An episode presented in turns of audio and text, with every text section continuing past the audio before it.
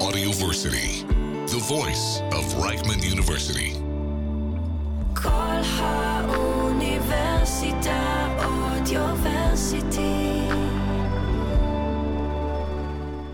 I'm close to Lebanon here. I thought maybe it's going to happen. Some Le- uh, Lebanese will come and want to kill me.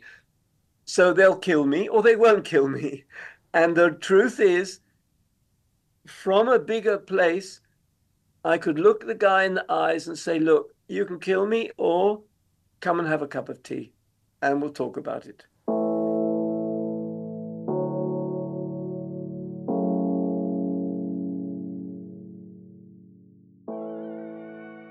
Welcome to Raw, a podcast where we confront the complexities of war from the inside out. I'm Manuk, a journalist, author, yoga teacher, and meditation practitioner. Raw, or war spelled backwards, symbolizes how many of us feel in the face of the Israel Gaza conflict exposed, vulnerable, and seeking understanding. Here, we don't just discuss the external battles, but dive deep into our internal struggles examining how this violence has shaken our very core. Join me in conversations with philosophers, psychologists, and spiritual leaders as we explore how to navigate these painful times with wisdom and resilience, finding guidance for our own paths through this raw, unfiltered world.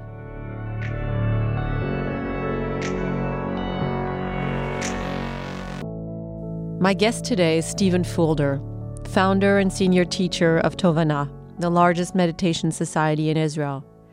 Stephen was born in London in 1946, educated at Oxford University, and has a PhD in molecular biology. He's been practicing Buddhism and meditation for 45 years, including years in India. Stephen has been teaching classes, groups, and retreats intensively for 30 years. He's had 16 books published, including the bestseller Erut Bechaye Hayom Yom, or What's Beyond Mindfulness Waking Up to This Precious Life, and The Five Powers. He's the founder of the Middleway organization and has been actively engaged in peace and ecological work in the Middle East. He's also one of the founders of the beautiful ecological village of Clil in the Western Galilee. Stephen, I feel so honored and privileged to be speaking with you today. Thank you so much for being here. I'm also honored and privileged and delighted um, to be part of this, delighted to have my voice out there and delighted to talk to you. The listeners won't have heard this, but uh, since you're a meditation teacher, I just asked you to guide me through a very short two, three minute practice. And I'm so glad I did. I came here, you know, as usual in the rush of the day with the kids and with the traffic and the worry about the news and the worry that I'm not doing enough, I'm not enough, all these voices inside my head. And you just guided me through such a simple yet powerful practice. And that is why meditation eh, means so much to me and to so many people. So thank you, first of all, for that. I'd like to start with this quote, which I'm sure you know, by Viktor Frankl, the Austrian psychiatrist, and he was a Holocaust survivor who wrote Man's Search for Meaning. In his words, between the stimulus and response, there is a space and in that space lies our freedom and power to choose our responses. In our response lies our growth and our freedom. If I could sum up the impact that mindfulness and meditation has had on my life, I would keep going back to that quote. And I'd like to give you an example from just a few days ago uh, when that space that Viktor Frankl talks about really manifested itself quite powerfully in my life. Uh, I came home uh, after a long day of work. I have three uh, young children, and my eldest, Leo, um, who's eight years old and who is a delightful child, was in one of his very um, combative moods where everything was no. And uh, I was asking him to go get ready, and it was no, and he was getting more and more what I felt was rude and belligerent. And at some point, I raised my voice and I said, Leo, you're going to get ready right now for bed. And he took a blanket uh, and he said, he screamed no, and he put the blanket on my head. And in that moment, my instinctual primal reaction, you know, and this is this is quite hard to say, but what I felt was that I wanted to hit him. And I'm so grateful for my meditation practice because we're not going to go into that, but I have, like many people, some history of, of trauma from my childhood.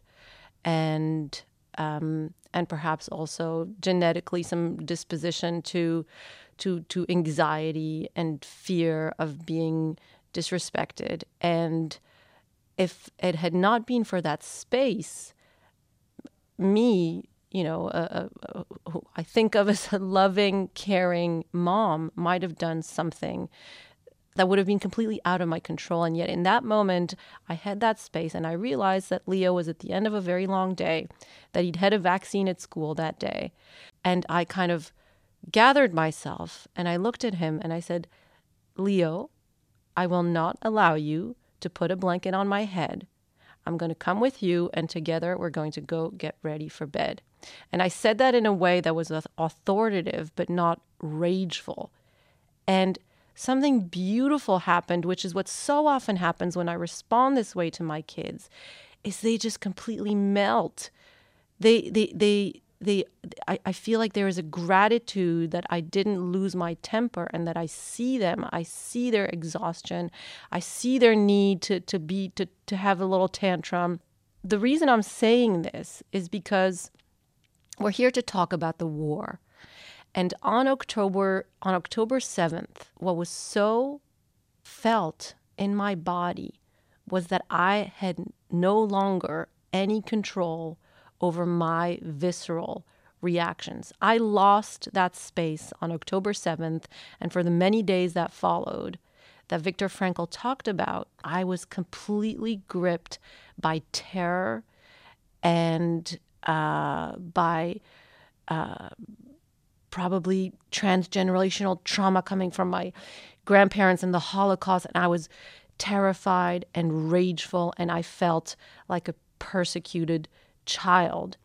And so, what I'm what I'm curious because you've been doing this meditation thing for so many more years than I and and you are the you know you are the guru in Israel and one of many in the western world how was October 7th for you? And were you able to keep some spaciousness in your body and in your psyche?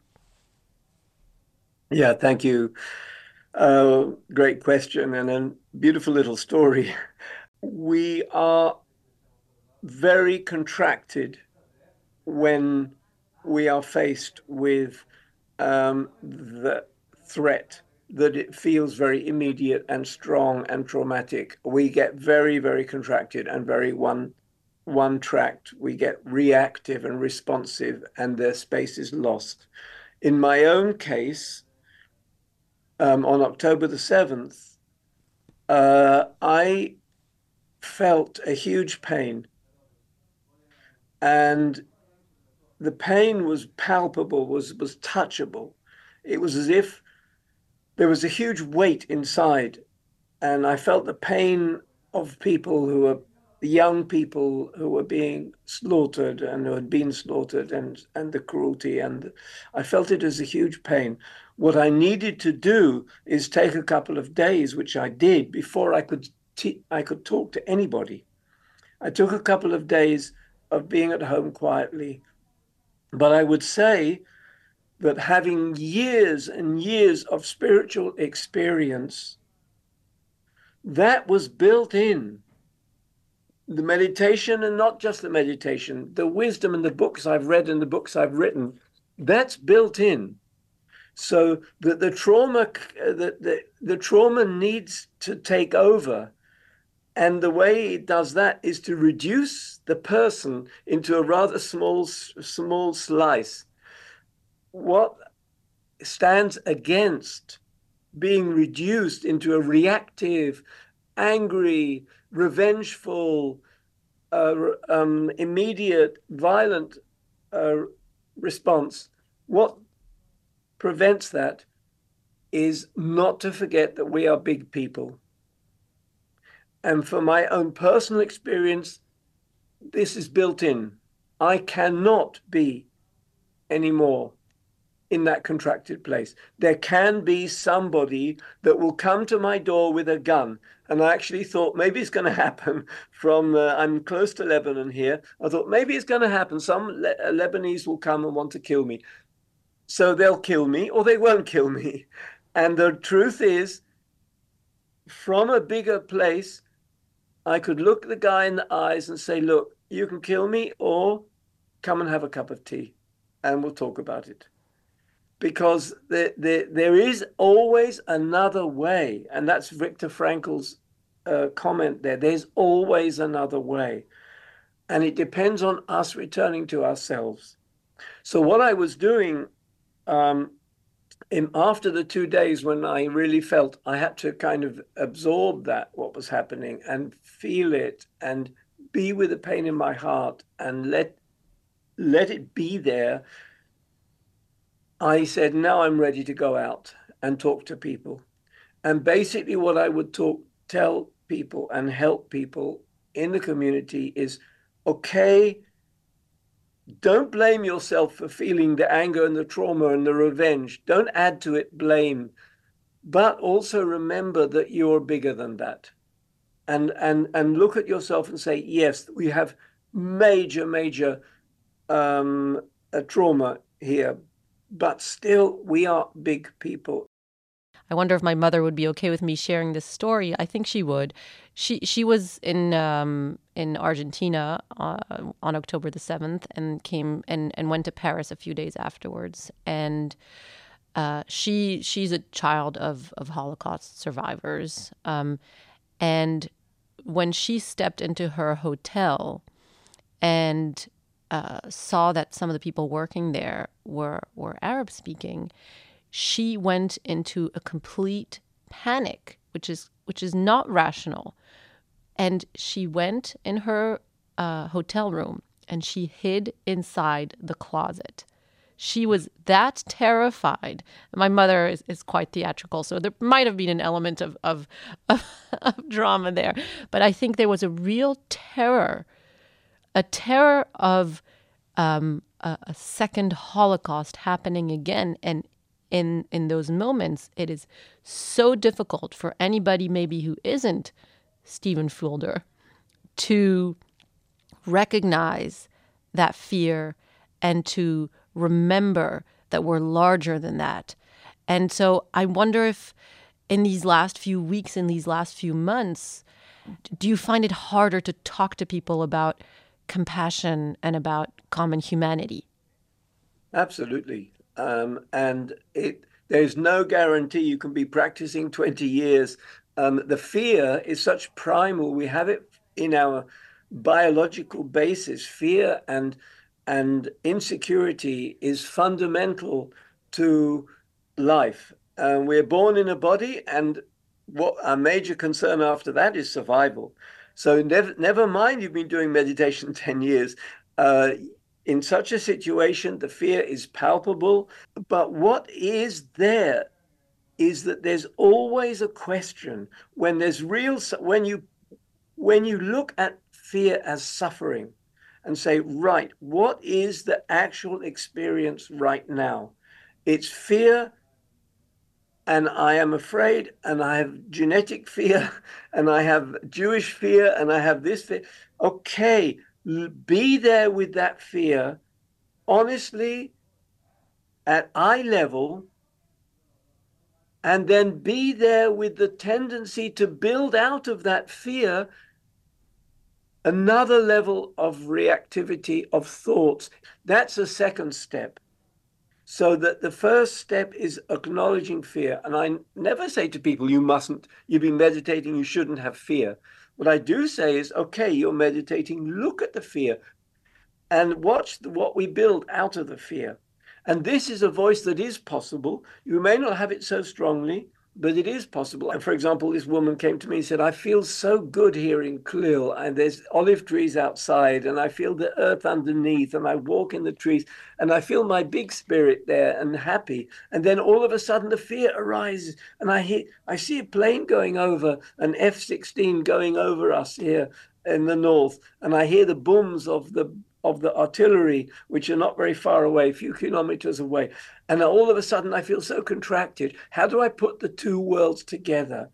And I said, You don't need to try and fit them together. They don't fit together, but be your fully happy big self when you can and watch the fear coming in as an experience give it its space give it its its authenticity meet it as it is it doesn't have to undo you. It's an experience, as Etty Hillesum once said, if you give this these feelings the space that they ask for, you are actually still back in life.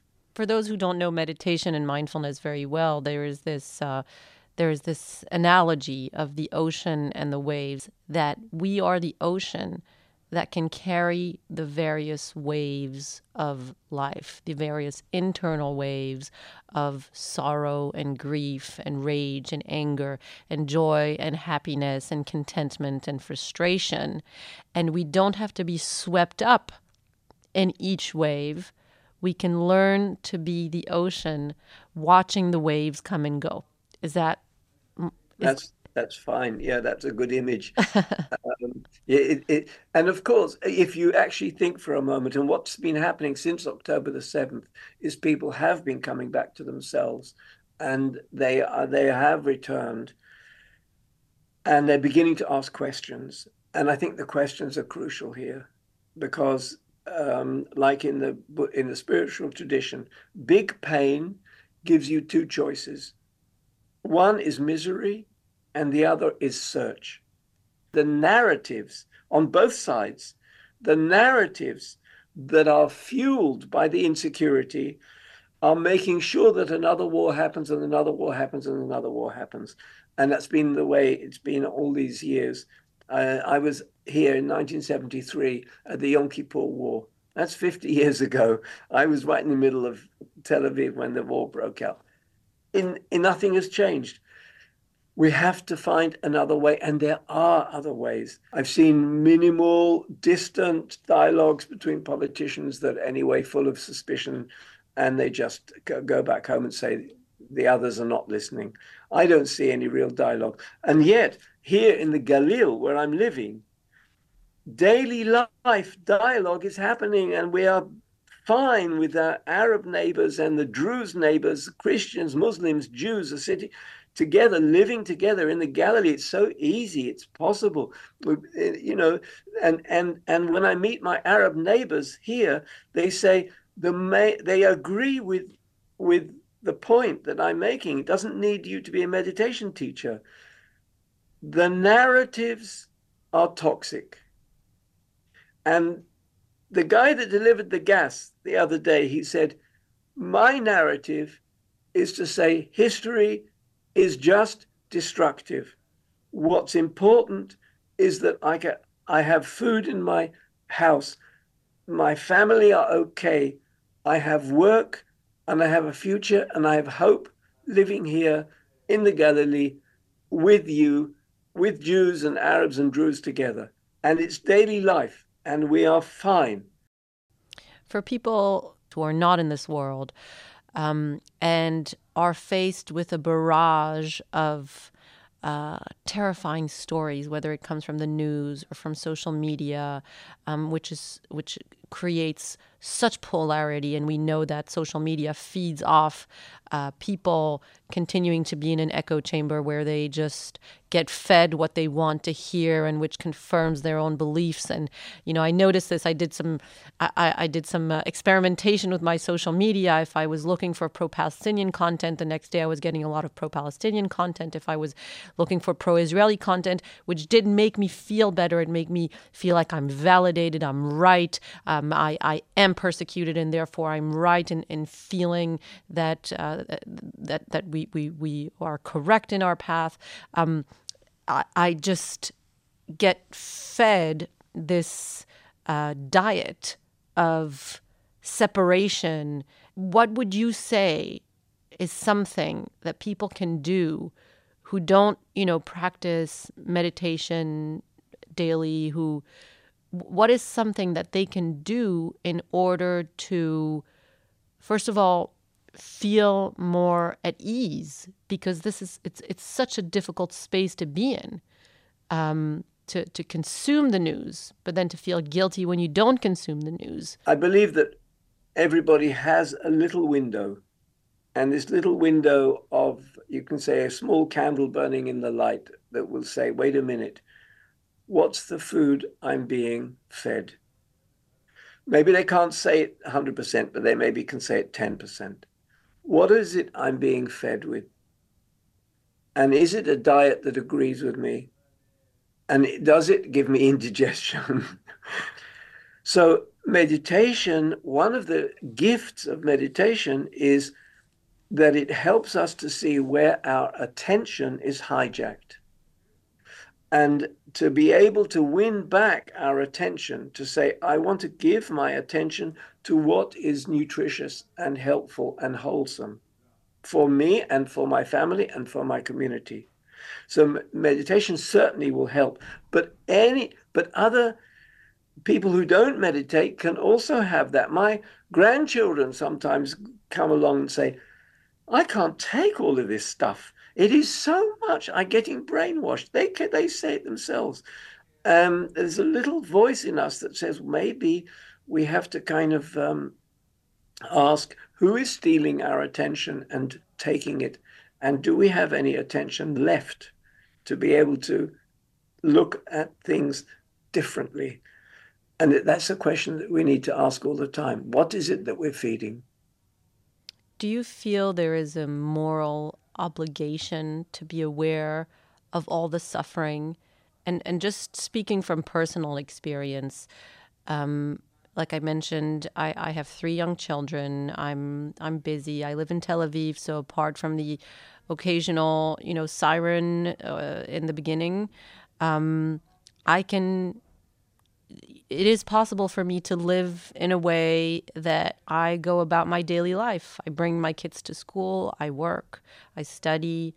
Um, I feel joy. I walk in the park, and yet I know that there is at the same time so much suffering um, on the part of the families who still have uh, hostages in Gaza who are worried about um, who are worried about them night and day, who are hearing stories about the uh, unimaginable uh, uh physical, mental, sexual uh, uh, violence and torture that that they're that they're going through, the families of the soldiers who are um, fighting, and the uh, thousands and thousands of families in Gaza who have um, uh, no homes, who have barely anything to eat, um, who have lost children. Do I have a moral obligation? I think we can change the word moral obligation to moral sensitivity, and that to be aware of suffering is certainly crucial for us. We, we cannot shut the door and live in five star hotel and say, I'm shutting the world out. And just simply because, as sensitive, open human beings, it is there. To shut out suffering would be shut ourselves in an, another kind of prison. But I have to say, this is important in relation to your story of your life in Tel Aviv and my story of my life in Klil. There is nothing wrong with being happy. we can be happy with our children, with the nature, with our life. I'm very happy. I'm having a really happy life. But at the same time, it isn't at the expense of shutting the door to suffering. So we can actually be with the two voices, with all the. In fact, I would say we need to be happy. We need to be uh, live a full, happy life and be aware of suffering at the same time. There's no point in you, for example, saying, I can't be happy. I have to have a miserable life because of what's happening, the suffering out there. I will give hell to my children and my family and myself, and I won't sleep at night, and I'll be agitated all day, and I'll give it, uh, myself and everybody a hard time, and I'll get sick because of it. There's no point in that. Lead a happy life, but be open to the pain around us and let the pain tell us what to do. Keep a small flame burning. And a small ca- uh, one candle can light up a room that's been dark for a thousand years. It we need to keep a small flame burning. And so whatever we can do, whatever is our circle, whatever power we have, we all have our, our powers. We are uh, I wouldn't say obliged, but in a natural way, we are called. And I would put it, that language feels better to me. We are, the suffering will call us. We are sensitive human beings. We do need to feel that suffering. We do need to know the pain. And it touches me deeply when I feel, you know, the children in Gaza and the children and the young people that were killed and are now traumatized Israelis on the other side they touch me. My heart hurts, but at the same time, I have a happy life.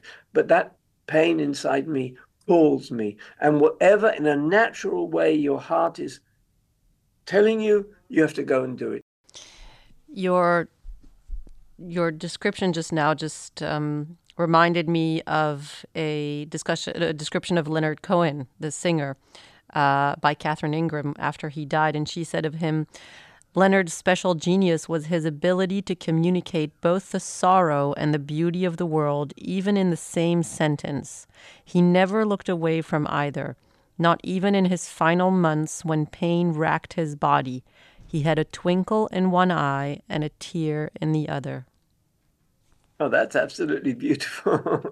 it reminds me of this old. Uh, from the Hasidim, from the the the, uh, the, the, the the Orthodox tradition um, phrase that said every person should have in his right pocket and his left pocket a little note. In one pocket says, uh, I am nothing, I am just dust and ashes. And the other pocket, it, the note should say, I am the universe, I am the world, I am important.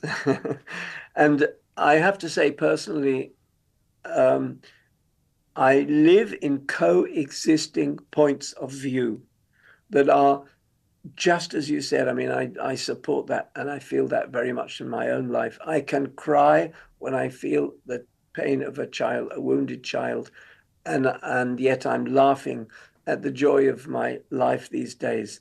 Um, never mind the age and the body and the the Palestinians and the Lebanese over the border, the Hezbollah uh, and the diseases and the, and the viruses and the conflicts, but at the same time, life is so beautiful and precious, and and in the moment, um, it's a dance. And the cells of my body are dancing, and my dog is dancing with me outside when we go for walks, and the, the, the life is also a dance at the same time.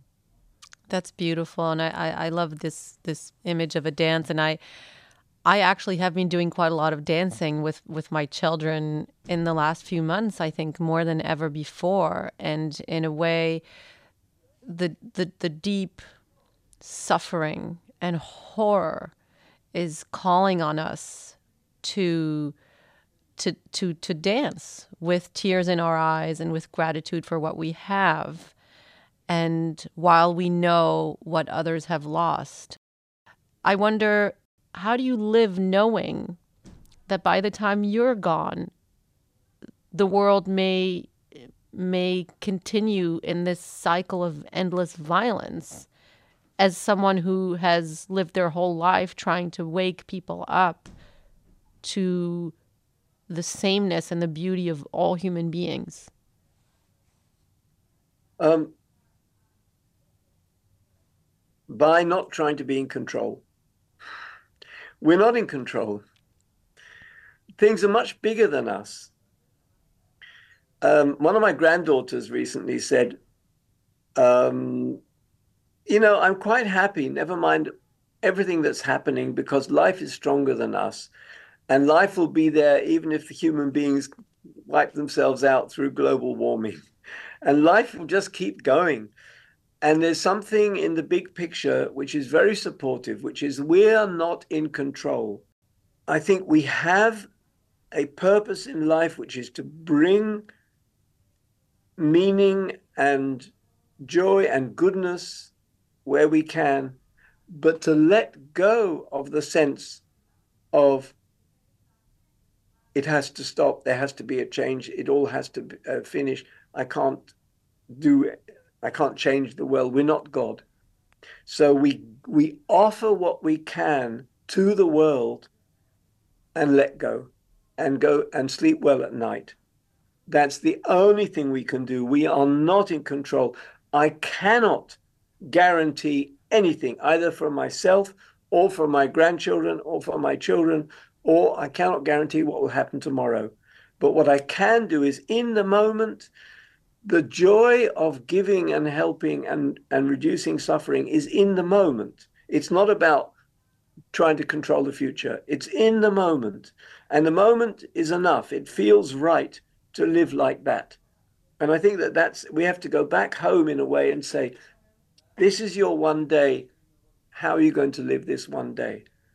And what feels right in this one day? And that's it. And then you go home and sleep well at night for those of us also who feel so powerless in the larger decision making of what is happening, what you're talking about, kindness, is so easy to do in our immediate circles. Being kind to our neighbor and being kind to our family and being kind to people on social media, being kind to the people that we are uh, meeting and who we are connecting with, I believe plants the seeds for them to be kind to others. Um, so that's that's kind of what I'm left with in this yeah. great, great difficulty and this this this feeling of that I started with of not good enough because I can't fix this there is something in every moment which I can fix, which is to smile to the person walking down the street who might be going through tremendous difficulty. Um, and all of us are going through tremendous tremendous difficulty these days. And I think that just simple acts of kindness goes such a long way in repairing and yeah. healing what has been broken if you're really deep in a spiritual life, and your kindness will go endlessly to the end of the world. But I understand in the human, uh, in the human um, humanness of us, our kindness is limited. But our obligation would be to move it one more step all the time, to move one more circle of kindness, to push the boundary of our kindness one more step and reduce the sense of protection, shield, uh, d- reactivity, and defensiveness. One more step of kindness wherever we can. Stephen, thank you so much for speaking with me, for sharing your wisdom, for uh, your beautiful smile, which which people can't see, um, but it, which is full of joy and kindness and compassion and youthfulness um, and gratitude, and which is really contagious. So you have shared your kindness with me, and for that I'm very grateful. Thank you so much. Thank you, and I really enjoyed it uh, being with you here. Thank you for listening. This has been Raw. To listen to more of our episodes, you can find us on Spotify, Apple Podcasts, or wherever you find your podcasts. I'm Anouk Glory. Goodbye.